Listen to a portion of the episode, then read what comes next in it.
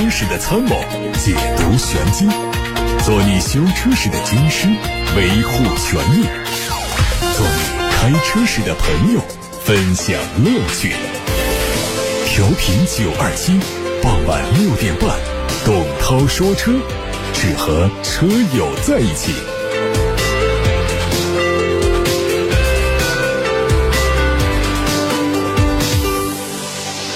各位好，我是董涛，欢迎来听董涛说车节目。大家关于选车用车的问题，关于汽车消费维权的投诉，欢迎发到直播间来。热线电话开通了八六八六六六六六，打通之后留言，还有董涛说车的微信公众号也可以图文留言。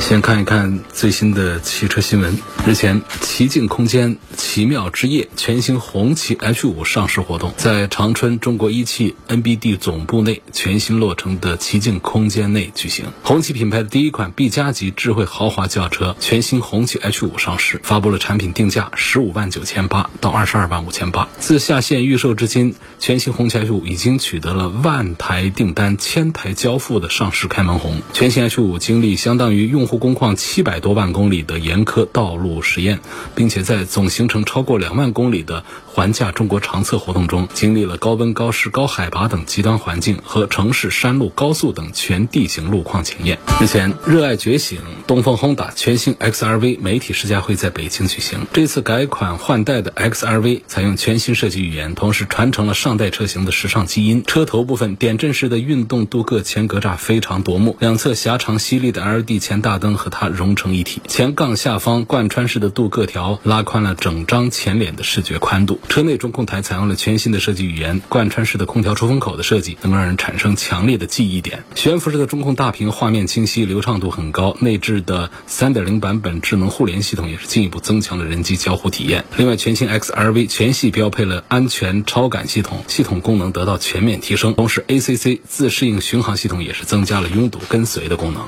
继吉利造造手机之后呢，未来也来了。手机厂商造汽车，汽车厂商做手机，相互跨界已经成为趋势。据了解，未来移动科技有限公司已经正式成立，注册资本一亿美元，法定代表人是秦力红，这也是未来汽车的联合创始人，目前在未来多家公司担任要职。知情人士透露，未来第一款手机将会是直屏直板机，定位旗舰，而且只做一款旗舰，和未来汽车完美匹配。预计还需要一年左右才会上市，价格估计超过七千元。购买方式有惊喜和特色。此前，李斌也曾经公开表示，未来要为用户造一部好用的手机，每年只开发一款，像苹果一样。新款奥迪 A6L 正式上市，十三款车型的售价区间四十二万七千九到六十五万六千八，起售价相比老款上调了八千多，全系最高上涨一万多。外观提供了两种前脸造型，其中智雅型的进气格栅是横幅式的，两侧进气口是全新的镀铬饰条；动感型改成了点阵式的进气格栅，两侧进气口的造型更加复杂。车内对仪表台门板皮制作了升级，并且提升了后排座椅的舒适度，包括增加了头枕，对坐垫做了加长。加宽，配置上除了入门版全系标配了电动尾门，高级的纳帕真皮组合座椅面料，空气质量检测增强版，其中四五 TFSI Quattro 甄选智雅型动感型增配最多，包括了主驾驶座椅的记忆、后视镜的记忆和防眩目，动力继续用 2.0T 和 3.0T 配七速的湿式双离合。网上传出了一组疑似宝马新款国产 X5 的路试照片，新款 X5 的海外版估计在年底发布，国产车会在明年底投放市场。目前，华晨宝马旗下的供应商正在进行宝马内饰产品的扩建项目，这个项目主要新增了宝马 X5 系列以及宝马三系电动款的车辆配套产品产能，不排除是在为后续生产新款 X5 做准备。新款 X5 的外观变化主要集中在车头车尾，LED 灯组内部结构有调整，日间行车灯更加扁平，保险杠造型也更加运动。内饰换上了家族最新的悬浮式双联屏，并且升级为最新的 HF 八车机系统。原来的水晶电子挡杆将会被小巧的电子拨杆来替代，整体科技感提升明显。动力估计还是 2.0T、3.0T 配八速的手自一体。吉利。FX 幺幺实车首发亮相，并且正式命名叫博越 L。它基于 CMA 架构，定位在紧凑型 SUV。外观上，前脸是标志性的能量风暴家族设计风格，非常具有辨识度。而尾部整体棱角也是非常分明，它采用了由中心向两侧扩散发散的贯穿式设计。海外媒体报道说，大众旗下的高尔夫、T-Roc 探戈、途观和帕萨特等车型的更新计划都会有所调整。第一个将会被停止更新换代的车型，可能会落在第九代高尔夫上。主要原因就是将在二零二五年推出的欧洲。第七代排放法规过于严苛，会导致研发和制造成本陡然提升，这对利润本来就不高的两厢掀背车来说不能被接受。大众汽车的高层表示，正在为当前的高尔夫做中期改款，但是会不会有第九代车型，目前不能确定。中期改款的第八代高尔夫将在二零二三年到二零二四年之间发布，按照正常的换代节奏，第九代应该在二零二七年发布。而如果欧盟在二零三五年确定禁止销售燃油车，那么之前的投入可能就会付诸东流。经统计，七月份总共有十个品牌、十四家车企经过国家市场监督管理总局发布了十六期召回信息，涉及的车型总共有四十二款，召回的总量达到了三十八点六万辆，较五六月份的二十三万辆左右的总量有明显上升。不过，相较去年七月同期高达两百零五万辆的惊人总量，今年七月的召回总量。倒是显得正常不少。具体来说，占据到七月份召回榜首的是吉利汽车，其中生产于二零一九年十二月二十二号到二零二一年六月二十九号的二零一九款的博越召回总量达到了九万四千一百辆。召回原因是缺少发动机舱盖未关闭提示功能。作为召回榜单的老熟人，奔驰这次虽然召回总数不多，但是四个批次的召回公告最多，涉及车型也是五花八门。召回原因主要和排放有关。值得注意的是，七月份上榜的新能源车型也不少，总。共有十一万多辆宣布召回，在召回总数当中占比将近三成。针对观致汽车被曝欠薪千万被移送公安处理的消息，宝能集团相关人员表示，通报发布之后，观致汽车第一时间和常熟人社局做了情况报告和沟通。经核查确认，宝能观致汽车方面此前和常熟市人民政府碧溪街道办事处就。员工欠薪问题做了全面的沟通，观致汽车出具了书面承诺，明确分四次支付完毕。接着，目前已经按照承诺总共支付了五百二十万元，剩余会按计划予以兑现。本田表示，受持续的零部件短缺和物流问题影响，公司计划下调八月份在日本的产量，比原计划削减百分之三十。本田汽车说，位于日本西部的两条生产线在七月份减少了大约百分之十的产量，而八月初这个工厂的产量将比之前的计划减少百。百分之三十，位于东京北部的工厂也会削减大约百分之十的销量。近期，多家日本汽车制造商一直没有办法摆脱掉芯片和其他零部件短缺带来的减产影响。丰田也最近表示说，八月份全球产量会达到七十万辆，和年初制定的计划相比，下降了将近百分之二十。下面开始回答大家来自八六八六六六六六的提问。第一位朋友王先生，他希望是从性价比和后期维护方面评价一下沃尔沃 x C 九零这款车。沃尔沃 x C 九零。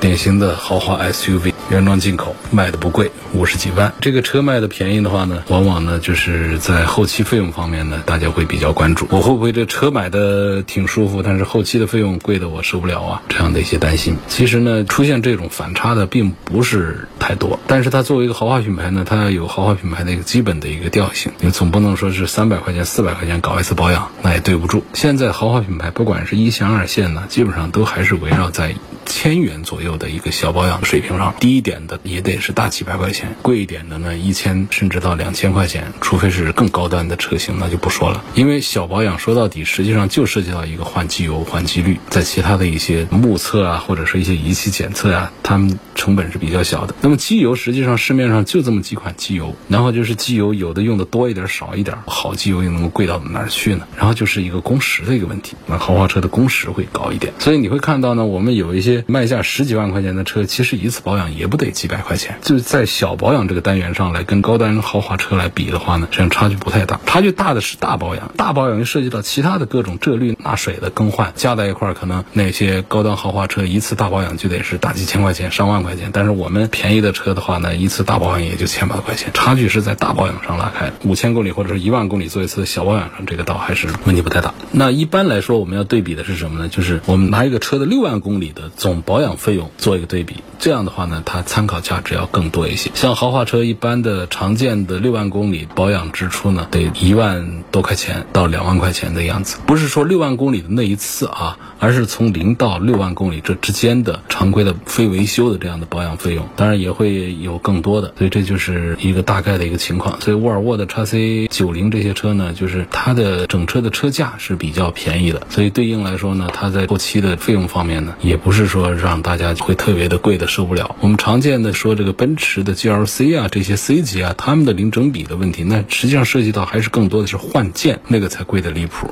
如果我们只是做个 AB 保的话呢，也没有说就贵到数倍于其他的同级产品的这样一个水平。再看来自董涛说车微信公众号后台，有位叫临时工的网友，他说：“我去年听你的建议买了朋友的一台宝沃 B 叉七，冤枉我吧。”我怎么会在去年给你推荐宝沃呢？这个已经出了售后网络呀、售后服务啊，包括厂家制造这各个方面的整个的体系出现了很多问题的一个车给你买吗？我不记得我做了这样的推荐啊，是不是听别人的建议，然后把这帽子戴我头上来了？我有点觉得被冤枉啊！印象中我是不会向我的车友们来推荐买个宝沃的 B 叉七，除非一种情况呢，就是你拿着两台二手车问我，你说哎，有一台二手的宝沃 B 叉七是朋友的，卖特便。便宜有一台二手的什么车在市场上看的卖的也还便宜，那问我买什么？这种情况下，我有可能给你推荐买你朋友的这个 B 叉七。你跟你朋友关系熟一点，那不至于坑你坑的那么过分呢。但你到市场上水那么深的二手车，你买一个吃亏上当怎么办？在这种情形下，我可能给你推过这个。我觉得只有这一种情况，我会向你推宝沃。如果是新车，我不会向你推的啊。好，我们接着念。他说那个车呢，动力啊、空间呢、配置都挺好，就是油耗高了点儿。鉴于我每年也就开个两千公里左右，基本是可以接受。现在有个问题就是，车子开了将近十一万公里，这个车子是正时皮带还是正时链条的？如果是正时皮带的话，大概多少公里？这皮带就是六八万公里得换。但一般来说也是以检查为准，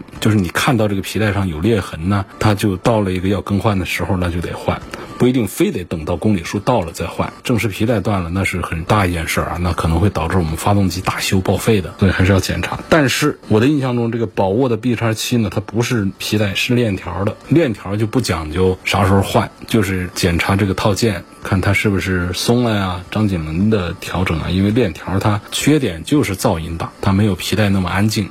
它的优点就是耐久长，基本上和发动机可以等寿命。当然坏了还是得换，异常磨损出现了还是得换。所以我的印象，这个宝沃 B 叉七是链条的，不是皮带的。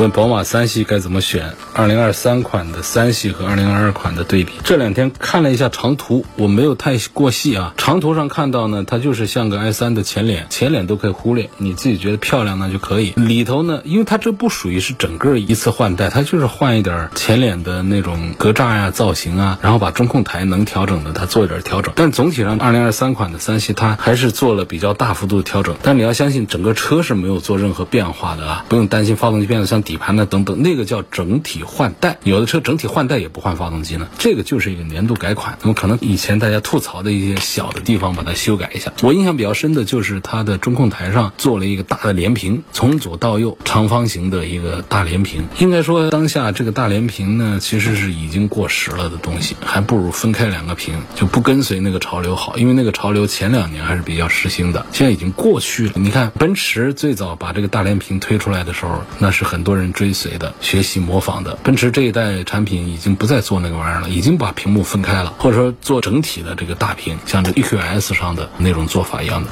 否则的话呢，它的新的像奔驰现在的内饰的发展潮流呢，是在中控台这儿放一个竖直的一块大屏，然后仪表屏还是仪表，中间放一个，它不再做一个横屏了。所以现在二零二三款的三系上做一个这样横的一个屏，我看图片上还直棱直角的，看的还感觉还不大好。我觉得那个其实意义不太大。原来的三系、五系上的这种分开的两个屏做的精细的话呢，我觉得其实还挺耐看的。不知道是怎么想的，要做这样的一个改变啊。关于二零二三款的三系和二零二二款的三系选择的话呢，其实就是你看一下那个像 i 三一样的前脸，你是否喜欢？里头那个麻麻点点的那种前格栅里头的那种造型，然后就是中控台上换了那块屏，别的是否还有一些变化？我倒其实是没太注意啊，因为这几天呢是有点丢了这个说车的业务，天天在音乐节上忙活。但是呢，我歇下来那抓到了相关的关于新款的三系的一些信息，我就注意到了这么两个点。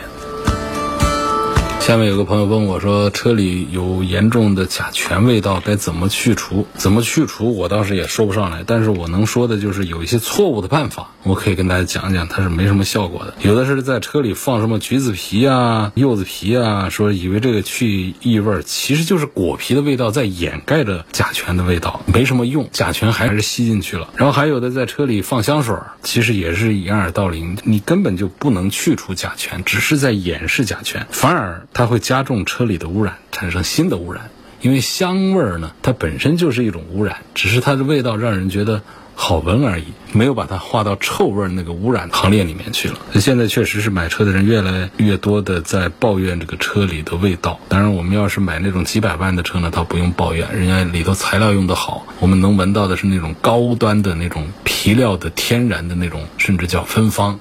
更不用说有什么甲醛了，所以现在就买车容易，但是去掉车里的新车的味道，确实是让人非常头疼的。这跟新房子装完了一定会有甲醛一样的。关键是很多人还是在用错误的办法在去除异味，用错了方法可能会加重污染。正确的除味方法呢，其实效果也很一般，但是呢，它确实是正确的，是有效的。就是活性炭，这是除甲醛的一大利器。但是因为车内的空间相对小，而且有害气体浓度高，所以这个炭包的放置数量有限，它的吸收能力实际上也是很有限度的。而且这个炭包是很容易饱和的，一定要经常更换或者说晾晒，否则。饱和之后，它会反过来再往外释放，又是二次的污染。另外呢，就是还可以在车里放一些绿植。当然，现在天气太热了，这个有点不大现实。植物它有一些是有去除甲醛的作用的，我们都有经验，在家里装修完了之后放什么菊花呀、吊兰呐、绿萝呀这些呢，它其实有吸收甲醛的实际作用的。那么我们车里放什么呢？放那种小的盆栽，虽然说它的去除甲醛能力也有限，但是呢，它总还是有一点效果。它在车里放一点呢，也能当做装饰。另外，我觉得比较有用的还是通风，尤其是在天气热的时候，高温情况下，甲醛的释放。会比较快。这种情况下，如果我们一边暴晒一边开门开窗通风的话呢，它是一种比较简单有效的办法。打开窗户，让车里车外的空气流通，有效的降低甲醛浓度。所以，一个夏天，如果我们有功夫这样来操作的话，可能顶上我们春天、秋天和冬天几倍的时间的效果。另外呢，市面上它有一些去除甲醛的喷剂，我很难向大家保证都有效。选择的时候呢，可以找一些草本植物的喷剂，安全性要好一些。纯植物液。提取的不含化学成分的这种去除甲醛的效果也比较好，而且呢，对于像孕妇啊、孩子啊这方面的伤害也都更小一些。这是我的一点关于车内去除甲醛的建议，带给大家。有个网友说：“我上次向你咨询了奥迪 Q5L 的事情，上周啊把车定了，然后就想问一下，我提车要注意什么事项？之前听你节目说啊，4S 店有的只给一把钥匙，是好像是有过，我听说过这样的事儿，那是并不多见的啊。车是标配两把钥匙，有一把备用钥匙，只是有一些低端的产品呢，他们会一把是遥控钥匙，一把是不遥控的钥匙，这也挺欺负人的哈。两把钥匙应该一样才好，但是呢，并没有国家规定说必须得两把钥匙。”长得一模一样啊！关于提车要注意什么事项呢？资料材料部分就不说了吧，反正就是那些绿本啊那些东西，反正最后我们都要拿到手。有的店里不给合同，那是违法的。哪有买车不给合同？合同都在店方保管。将来有啥事儿的话，你就合同都不在你手上，你还怎么维权呢？材料的事儿不说了，都是一些常规的，就是每个行业都是一样的一些社会经验了。那么从这个车上来讲的话呢，首先要确认新车，你不要忘了确认你的生产日期。和产品的合格证，包括有一些超过一年的那种库存车弄到手上来的话，也不是不能要。那你得打个折，你不能说按照正常价格给我一个一年开外的那种库存车，那是不行。然后还要检查车架号、发动机号跟你买的这个车是不是一致的，有时候就会弄错。提了车之后到车管所去遇到这样的麻烦，那当然也会发现的啊。但总之对你来说，车尽量的在出门你动这个车之前，提车走之前发现问题现场解决。你这车出了门之后解决问题的难度就大很多了。检查里程数一般只有几十公里才是对的，而且是小几十公里才是对的，要记一下里。程表的读数，因为后面。面这个车呢给 4S 店代办一些手续啊，你要防止销售把你的车开着玩儿、兜风、绕城、跑长途等等跑回来，给你干到了三百公里，告诉你说新车就三百公里，所以你提车的时候你要拍一下啊。有的黑心商家可能会。改表，所以我们还要检查这个轮胎，看看磨损情况。另外呢，就车的外观确实是要看清楚，因为车出了门之后，这划痕你说不清楚是哪儿弄的。你现在在店里提车走之前，没有任何证据。证明你碰过这个车，所以这上面所有的划痕你都不需要举证，是跟你无关，只需要店方来举证，跟他无关。但是店方是很难把这个事儿说清楚。所以如果在店里的时候车就有划痕的话，那店里得把这个油漆补好啊，或者给你赔点钱呐，等等啊，送点东西啊，等等啊。看划痕呢是讲技术的了，这个光线不一样啊。就是有的人呢，他发现不了划痕的，所以要慢慢的绕着车走，不同的角度看有没有明显的划痕，检查细节等等，包括车门的车身的那些缝隙啊等等，然后还有车内室内装修也要看一看啊，检查仪表是不是有问题，按一下那仪表盘，包括有一些按键呐，能不能正常的工作啊，座椅有没有损坏磨损呐等等，就是这样的一些检查吧。下面有个朋友问了一个问题，这好长啊！说涛哥你好，听节目十几年了，非常喜欢，我的很多汽车观点都受到你的影响。目前我开的车是雪铁龙的凡尔赛，五月份提车，目前一万公里。有个问题比较疑惑，目前国家强制性要求车辆安装胎压监测，很多车都是间接式的监测。昨天在市区行驶，左后轮被割了一条四公分的口子，已经到了没气的状态，但是车辆仪表没有任何提示，意思就是说这个胎压监测没在这儿起作用。他说后来我去四 S 店检查。告知说，如果瞬间没气呢，这车辆是不会报警的。像钉子扎了，慢慢的跑气才会报警的。打厂家四零零电话也说不出个所以然。我原来的车加装过直接式的胎压监测，就是显示胎压温度的那种。曾经有一次高速轮胎被异物割开，监测马上就报警了。所以他说我就有几个疑惑：第一，轮胎瞬间没气啊，像轮胎被割等等，这个胎压监测间接式的不报警，正常不正常？车友群里交流，好几个车友啊都遇到了。这种情况，我们首先了解一下间接式的胎压监测是个什么原理啊？间接式的胎压监测呢，它是通过 ABS 的技术原理来实现的，对于轮胎气压的监测的。我们知道这个轮胎保气和瘪气的这种情况下，轮胎的周长它是会出现变化的嘛？它通过这个轮胎滚动的半径来对气压进行一个计算监测的，这是通过这 ABS 这个系统里面来做的。车辆的重量会让轮子的滚动半径变小，导致转速比其他车轮要快。通过比较两个轮子之间的转速差别，就可以达到监视胎压的效果。所以说，间接式的。胎压监测系统在行驶过程当中，不管是突然没气还是慢跑气，从原理上讲，它都是可以捕捉到信息的。那除非是它的传感器它的捕捉信息算法是有毛病的、不精准的，才会出现提示不出来的一种情况。所以这是第一个问题。第二，国家强制安装。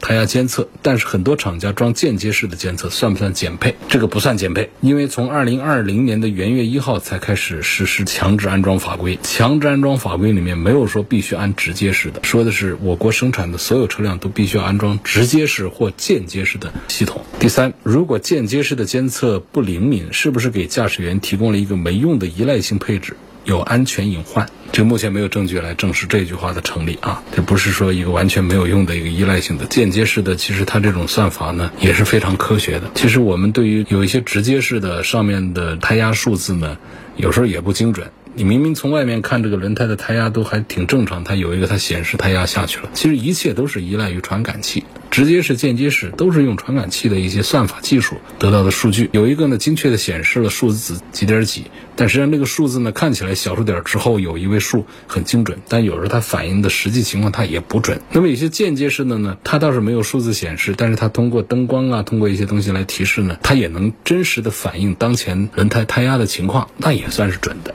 所以这是我对这位朋友的三个问题的提醒。发这么长一段话，在手机上打字的话，还是挺费劲的啊！感谢。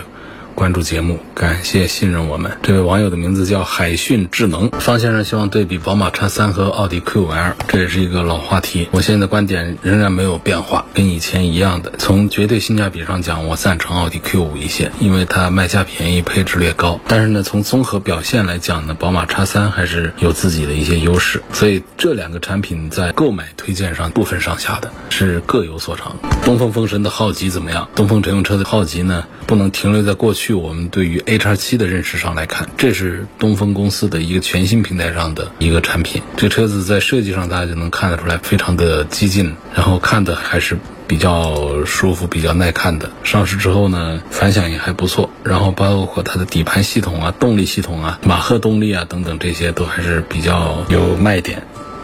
现在是买奔驰的 G2C 好呢，还是等明年这个 EQC 新款更好？每天通勤在七十公里左右，想买纯电呢，但是有里程的焦虑，每天跑七十公里这还是比较费油的。但是呢，如果说我们买车的时候是为了省油钱来买电动车，恐怕会让你失望。它是把油钱给省下来，可是你在买车的时候就多花了钱，然后那充电也不是不要钱。所以最终我们开个几年下来，你会发现，跟你当初买一个费油的油车比，你买了一个不耗油的纯电动车，实际上你花出去的钱是一回事儿的。所以我们跑公里数比较大的朋友们就注意，你说想是从省钱的角度来搞一个电动车的话，大可不必。那么你喜欢电动车那种非常快的提速的感觉，然后你很享受你领先于别人的环保理念、环保态度，你喜欢电动车那种安静，从这些角度你去买电动车是没有问题的。你是为了节约开。支来买这个电动车，除非说我明明可以买个五十万车的一个人，我呢就买个五万块钱电动车代个步，这个是真省了钱，这没问题。但是说我们是一个明明要消费一个五十万的燃油车的一个人，说这燃油车耗油啊，这样吧，我花七十万买一个电动车来开开，或者你就花五十万来买一个电动车来开开，可能最后都不会让你算总账的时候省下钱来。说为什么花五十万买的也没有多省下钱来？你不得讲一个残值啊？五十万的燃油车开个三五年。还能卖个四十万的话，那可能这个电动车就只能卖到个三十几万。车子的空调压缩机需不需要保养？感觉压缩机的噪音越来越大。这压缩机啊，大家看到过实物没有？保养不了那东西，它是一个封闭的铁疙瘩，那里头呢是有管路、有冷却液，然后有电机，这样组成的一个压缩机。你说你怎么保养它？你不能把它拆了，拆了它就坏了，这东西保养不了啊。